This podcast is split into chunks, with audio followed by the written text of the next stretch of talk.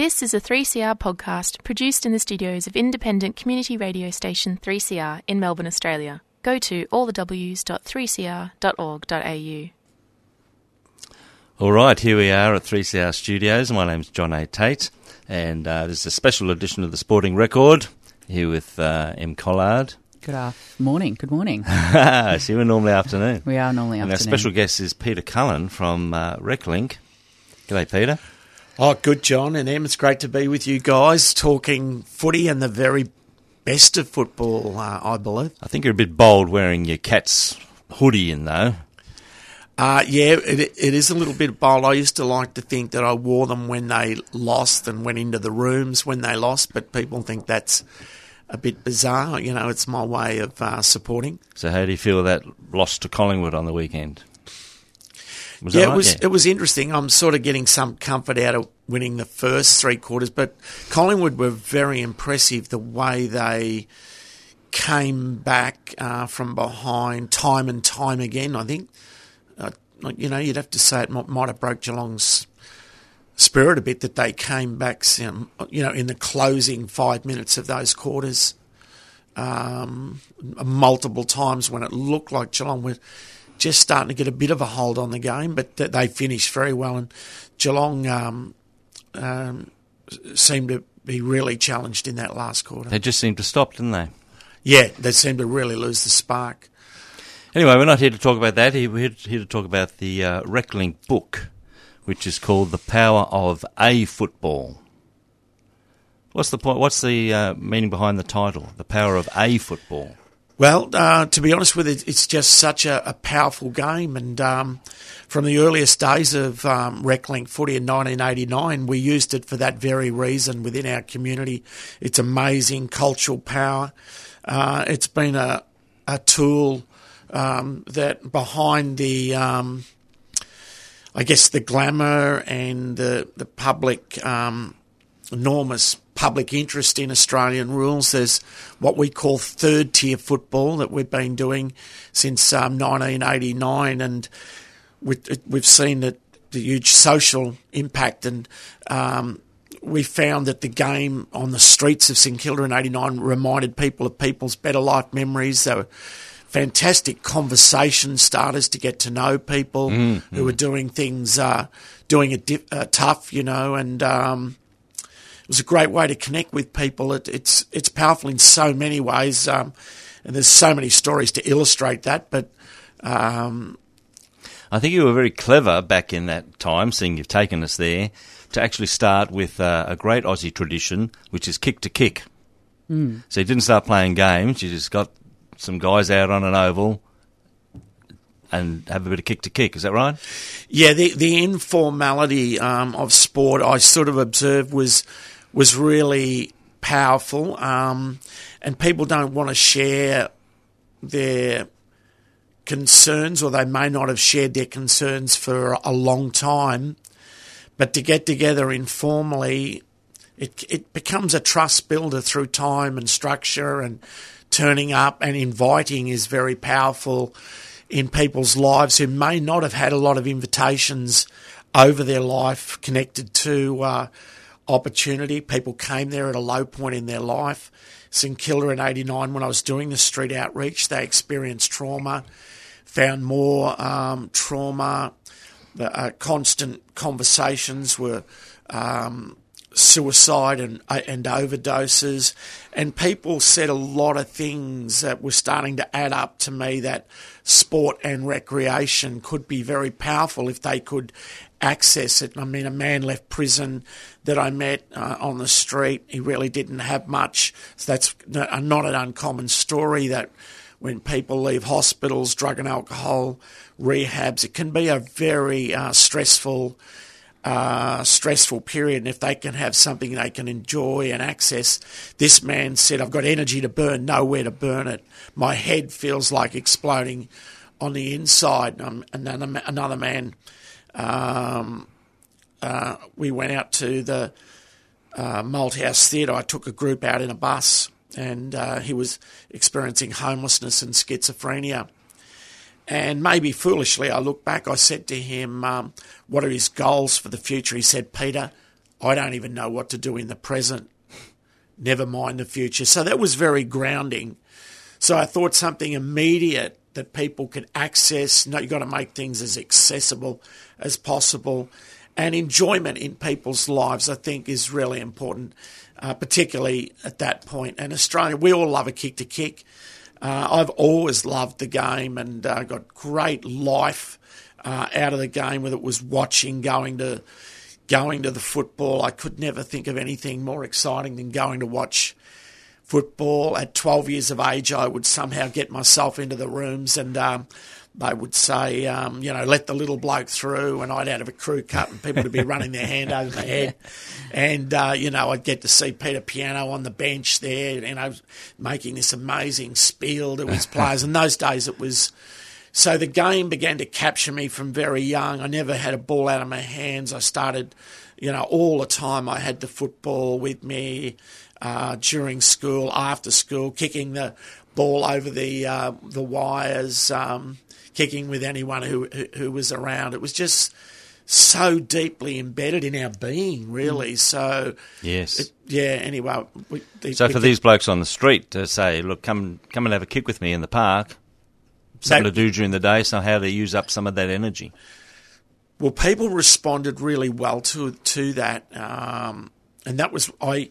I was blown away even by the numbers that started and kept coming. How we were able to form a team of an unlikely looking footy team, if I can put it that way. I remember the priest Ernie Smith saying. We're going to have to cut out this football after the first match or two because everyone was hobbling along. I've seen all these people hobbling along Grey Street. And he said, We might have to cut out this footy, Peter. Everyone's hobbling along Grey Street coming to the meal with Sacred Heart Mission, used to have three or four hundred people. But he grew, to, he grew to love it and appreciate it to the point where he said, Peter, you should be doing this full time. This is really working. They're, they're absolutely loving this. And they made their own, own goal flags and we borrowed and lent um, resources. I remember the presbytery being absolutely packed to take a group to Ozanam House uh, to play our early games. But um, I wanted to ask you uh, about that first game that you your team played against the Ozanam House guys uh, um, in the park opposite Ozanam House, and it made me laugh. The story about uh, everyone was ready to go, and you wanted to do the traditional thing and have a coin toss. Yeah, well, so what happened there? well, I discovered there wasn't a, a cracker between the lot of us, so he could have turned us all upside down. Including myself, I never used to carry around a, a lot of money, and I think people all thought that that, that might have been wise at that stage. But um, uh, yeah, no, let no- me tell you a story from my experience. Em hasn't got a word in yet, but you'll. I'll get you to do a reading in a sec. Yeah. Um, so, as I told you before, I coached a team uh, out at Lilydale for a season in Reclink, and it was a great experience. But uh, it was a long way for me to travel from Airport West over to Lilydale. And one day I was running a bit late for the game. It was a game day. It was a home game for us. And I got there in time, but only just. So I jumped out of the van and ran inside and organised the guys, and out they went. And that's right. We played and lost as usual. And uh, at the end of the game, the guys are all sitting around. There were a few girls, but it was mostly guys, uh, eating their pie and drinking their can of Coke. And uh, I, I said, "Well, I better go now." So I went back to the van. Of course, in my haste, I'd locked my keys in the in the car. Right. So, so I went back and I said, "Listen, is there anybody who can break into a van?" So I think 36 hands shot up in the air. so I had the right crowd. So let's have a taste of the book, Em. Yeah, absolutely. So I think um, something that I really enjoyed about the book was, and we discussed this a little bit earlier, but um, how it isn't necessarily just a historical, factual account of how it came to be, which part of it is, and that's important. But it really shares a lot of um, very powerful stories um, of participants and people involved with RecLink, which has been fantastic to read, and I think a really wonderful part of the book. Um, so I just wanted to share this little um, excerpt from it um, to do with Michael Walsh's uh, story with Callista Cooper. So this excerpt starts They call depression the black dog. And let me tell you what the black dog truly feels like. It's like being in a room in complete darkness, putting your hands on the wall, looking for the door, but there is no door. There's no escape. That's very much how I described my illness in those early times. Through an invite to join a game of Reclink footy, which took me five weeks before I could even get out of the car at the Oval, I slowly found reconnection points to bring myself back from the brink and went on to find small joys, volunteering with their footy league and eventually stepping into a rewarding full time job with Reclink. This is my story. Yeah, it's a very powerful story, and he has an insight that's probably worth sharing. Um, he realised intuitively that if he he didn't get out of the house, he'd had quite, he'd had a massive personal um, breakdown. He had brothers who were trying to support him. He had family who were very supportive. Um, he used to, you know, he he wasn't really leaving the house there for a period, and uh, our coach, um, one of our coaches, the Sunbury Phoenix, uh, Brian Millett, would phone him up and phoned him up multiple times, and uh, he wasn't able to sort of respond to that at this point. Uh, but as he said, he turned up at the ground five times before he got out of the car. When he walked across the ground, he realised at the end of the day, he he picked up that there was a lot of people who had a whole lot of life challenges, but who probably had very little or no support. And and that football team was he could see how critical it was, and he felt he was doing valuable work uh, he could see that that structure could mean everything as almost as a family for some or a second family. And um, yeah, he he goes step by step, um, and he's, he's, it's a wonderful story that's been put together. Uh, about him, but one of the things, a quote that he loved and is in the story: "You alone can't do it, Hmm. but you alone must take the first steps." and that quote really impacted on him, and it allowed him to get out of the house um, and to sort of rebuild his life. He became one of our, uh, became a really great worker for us.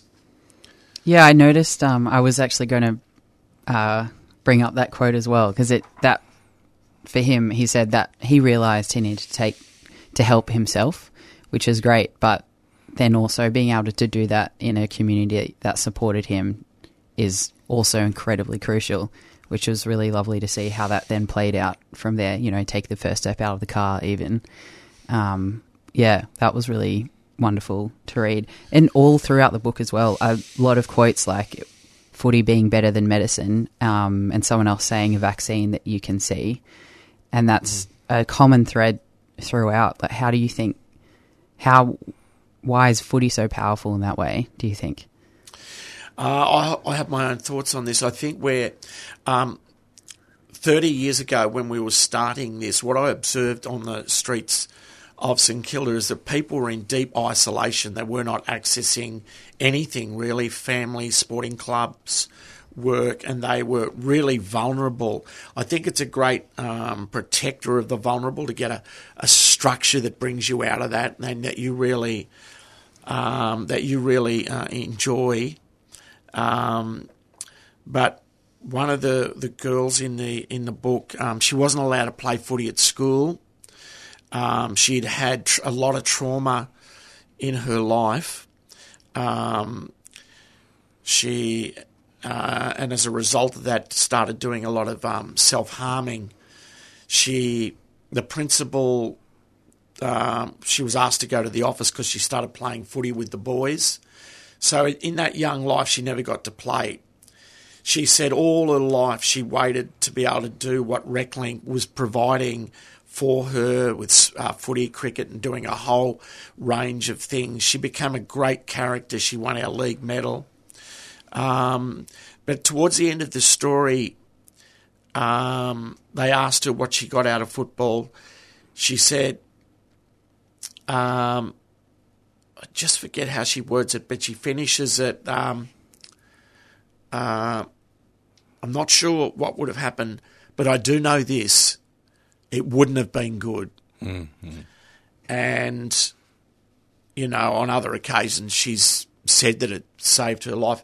It's not uncommon in nearly all or most stories to pick up some threads of that. It's either extremely life giving or it saved their their life. But in terms of getting back to your question, the reason I believe it's impactful at this level, and this may be the most impactful form of football, is the deep isolation. Through in COVID, isolation and the impact and fallout out of that became the national, our work in a sense, not saying RecLink is, but certainly our work and what we're trying to achieve, bringing people into isolation. And we believe in health uh, through community, but also if you bring people out of, um, if there hasn't been a lot of inclusion, and all of a sudden you're you're involved in a way that you're really part of something and to something bigger than yourself and a team and a uniform. I remember playing RecLink football and feeling going to work the next day and my body would still be high, mm. like high as a kite. And it, there is no more magical feeling than your body. It like even though it might have been bruised and bumped and everything else. And another player described, um, I got good bruises rather than bad. Mm. The contact took on another another nature, and um, yeah, there's so many things you could say uh, around the the power of, of football. Um, on an Indigenous level, we I got a phone call from an, an Aboriginal elder who um, wanted to put on a game of football at Yulara. Uh, Mutitjulu was a community near there. Um, but I said, look, we can do we could do better than that. I said. Um, so I'm in Victoria. He's looked it up on the Google, found us somehow. A game of football. I said, have you ever had a league there? He said, no, we haven't. Uh, and he said, oh, would you meet me out in the middle of the oval? So I flew there.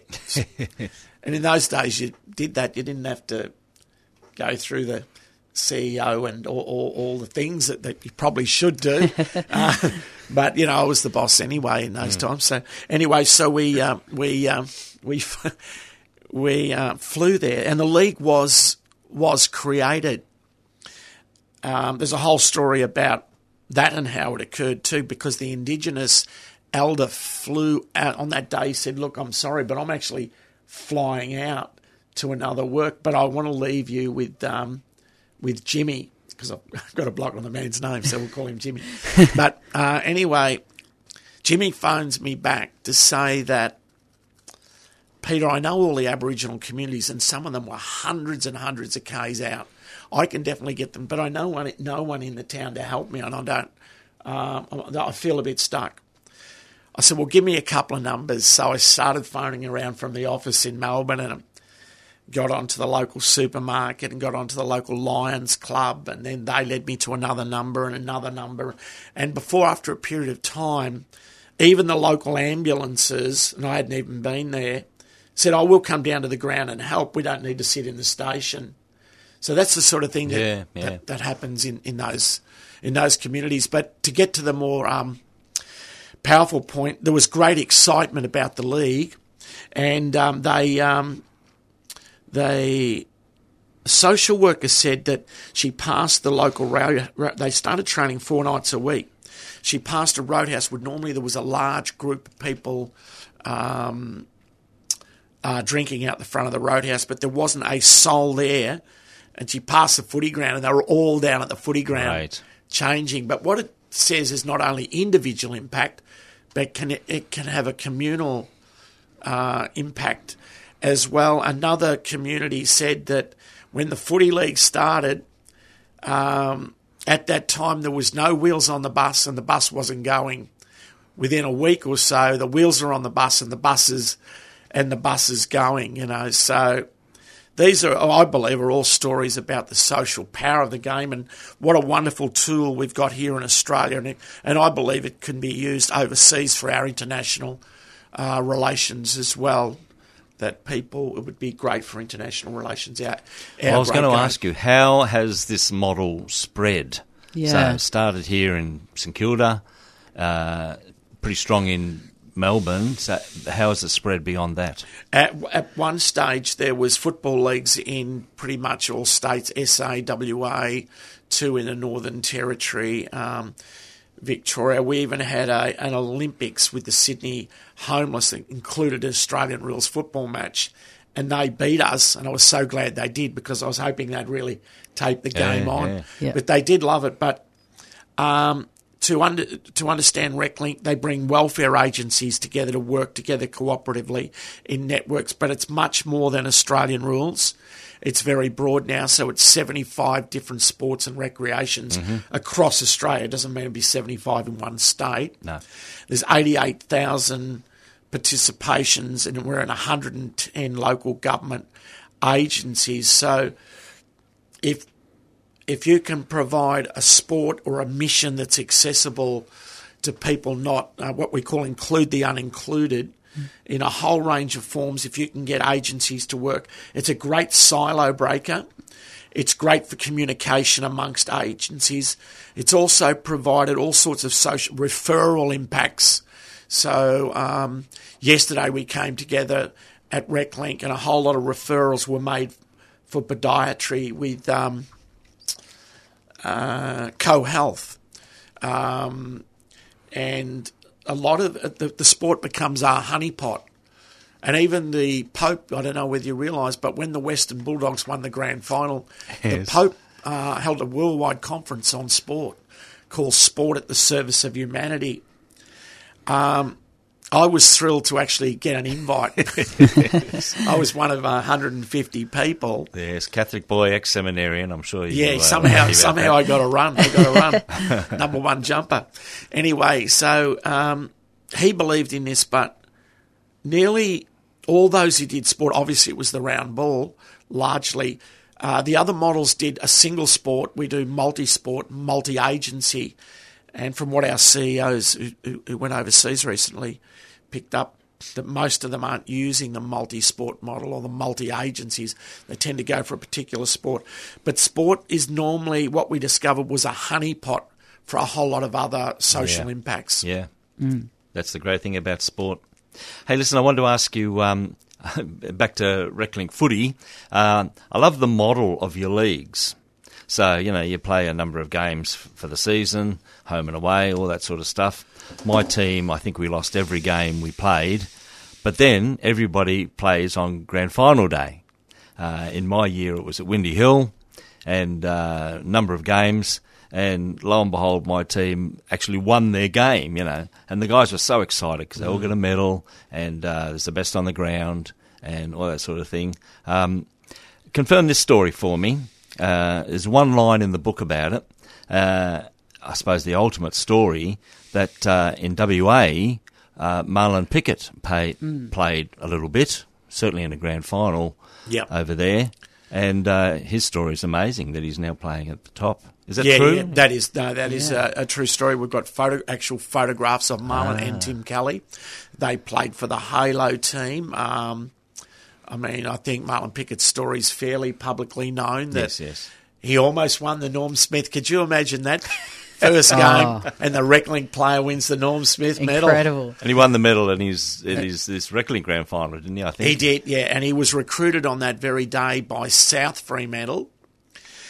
But the the sad part around this for me is I actually read the Marlon Pickett story, and what I realised, uh, dare I say this, but if he hadn't been a good footballer, the personal interest in him, the mentoring and support that suddenly was around him, he worked hard and mm-hmm. don't get me wrong, I'm mm. certainly not having a go at him. He he had to really respond to make achieve all this. There is no doubt about that. But there's so many others who don't get a look in that the whole concept is that we're with RecLink is that we're interested in all. It's really a fair go uh, for all. They don't have to be good footballers. Matter of fact, if they're not getting a game in a suburban cup, they can't make the seconds.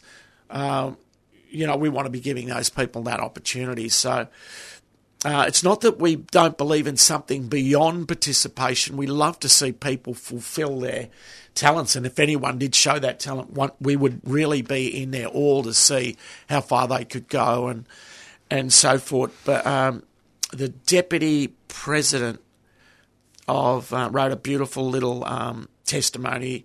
Um, saying how Marlon had played uh, and Reclink football, and it had meant uh, a lot to him. He'd also, um, you know, played and developed himself in uh, in prison a, as well, and um, um, when he, at a stage there he was in and out, And he was coming into Reclink at that point. One of the highlights for my guys, talking of celebrity, was uh, I think we played Ballarat, and uh, uh, Robbie Muir was playing, and I think he was playing coach Robbie Muir from St Kilda. Uh, I think some people might have called him Mad Dog Muir. And uh, anyway, he played, and I must have been in his fifties, and he was still bloody good. so they, they were killing yeah. us. But at half time, he walks over and he says, "All right, second half, I'm going to play for you guys." So my fellas just walked about two feet taller, just having Robbie Muir on their team. It was oh that that is absolutely true, John. Um, I seen him do that multiple times, and I was quite touched by seeing him do that. Um, he was silky still in his 50 like when he kicked the ball it was a beautiful uh, a beautiful he was a very skilled player and he, And he was a pretty big guy, and uh, as he got older, you know, he, he wasn't at his playing weight anymore. Yeah, and he helped us in, uh, with lawn bowls, and he helped us Ah. with the Tent City Footy League, which was largely uh, homeless people living in a park in Adelaide. And we somehow got onto each other. We used to keep in contact a bit, so uh, and he became an umpire, which uh, was a little bit ironic because he did have a great love of the umpire. And you wouldn't talk back to him on the ground, I'm sure. No, yeah. So uh, yeah, um, but that was wonderful. That league, uh, each league took on its own personality and its own particular need. There, it was people would come together in the park, and it would be more of an AFL nines, but there was great enjoyment. It was a great period for those people, but eventually they were removed from the park. Um, but for the time that that ran, it meant a lot to people. So a lot of it's about identifying in Tasmania. A school league was created because there was very little um, sporting clubs in, in towns in um, Tasmania, and um, um, and very little school sport, and still it's not not strong. So. Um, that was mentioned in a in a meeting, and we, we got that league going in, in Tasmania. Um, I just wanted to ask a question um, about, or maybe just a comment that, in terms of the Marlon Pickett, that I think was really nice, and I think maybe also really encapsulates the purpose, mission of Reclink was obviously loving to see people do well from it, but it feels almost very um, to make sure that like that's a great story, but also maybe the broader purpose is to make sure that people who have been discarded and left behind by essentially everyone else, you know, can't get housing in and out of prison, whatever it might be. Like they're the ones who are wanting to be put forward the most, and I feel like that's quite. I, I for me, that's like a really.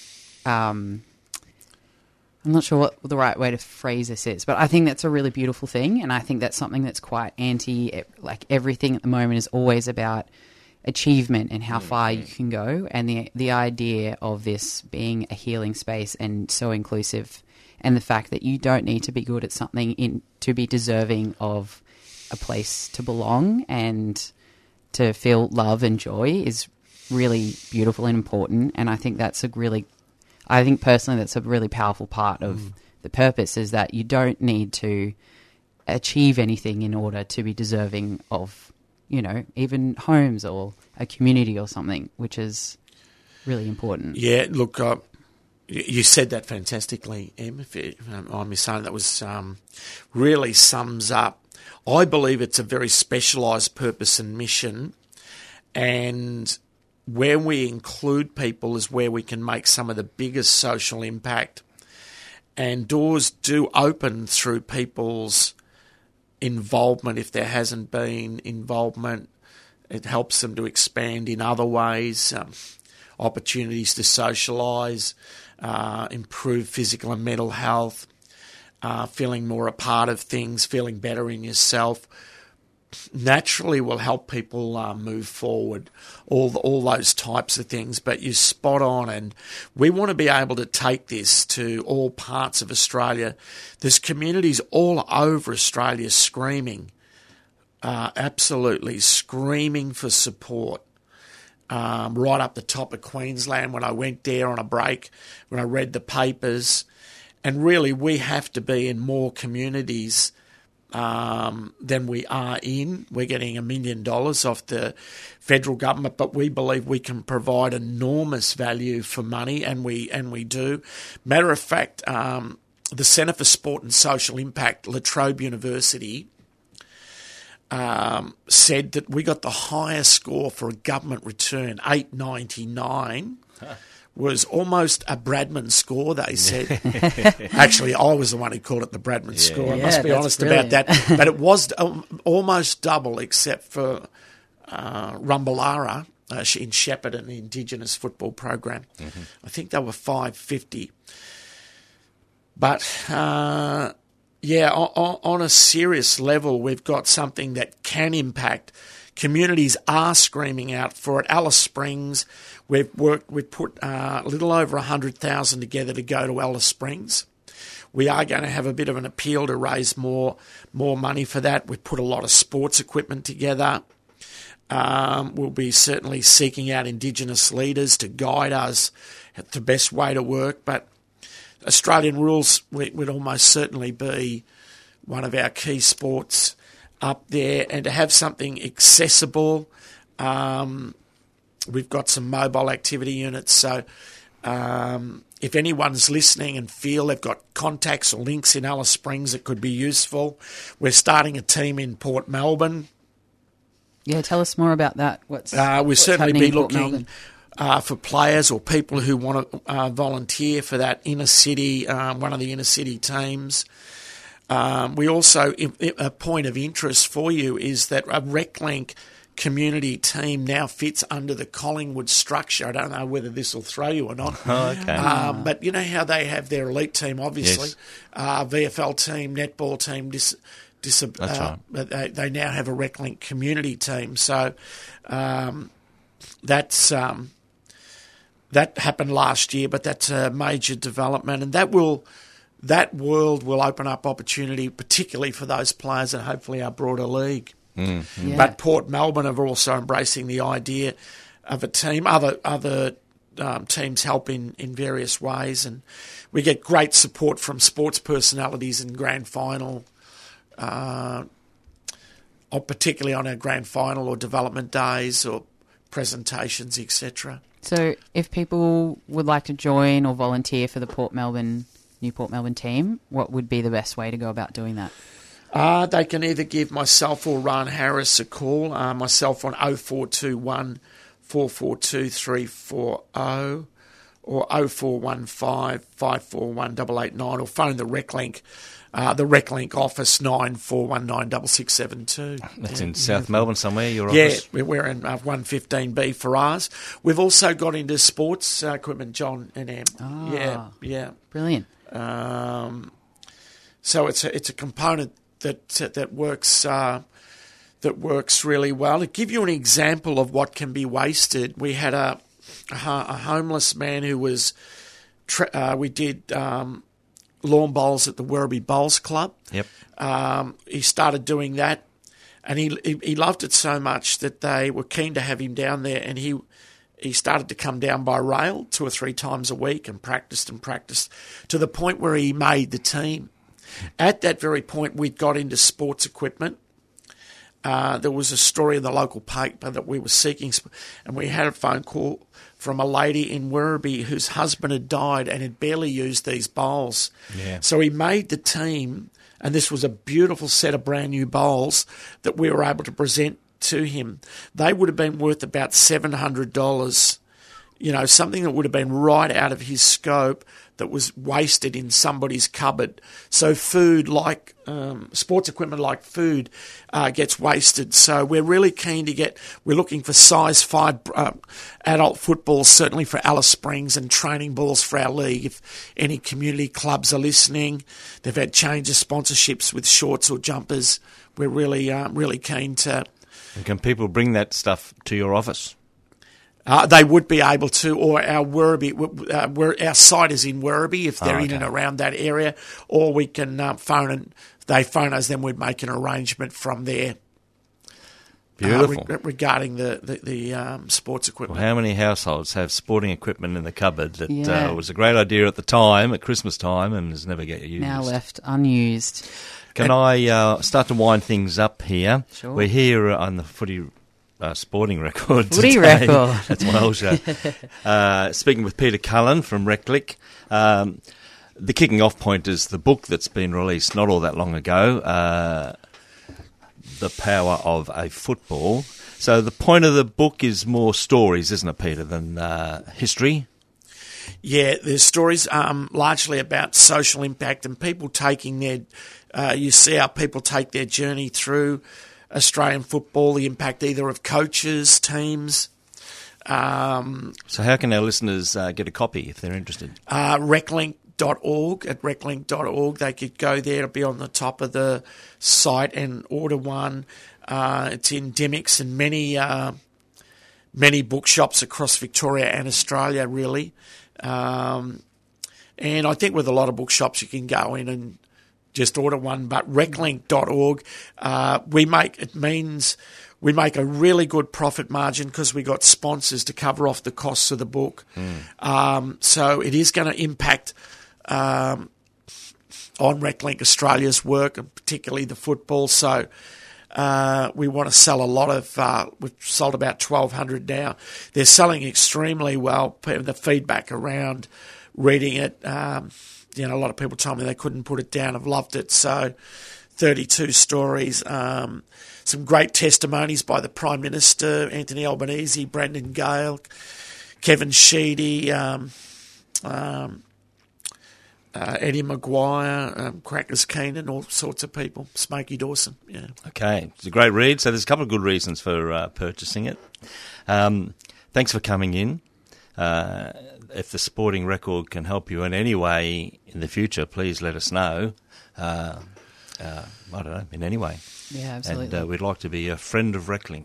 Oh, that's awesome, yeah. Um, and you certainly have been that, and really appreciate the time and um, and the the beautiful way you were able to see into um, what RecLink is, Em. And thank you for your coaching in the past, John. the, out, the Outer East Eagles. Uh, if there was agencies interested out there to work together, uh, we can rest assured to have great impact on their people, and it is an add-on um, to uh, their work. Um, it's a great relationship builder for welfare workers with people, and um, we'd love to hear from you.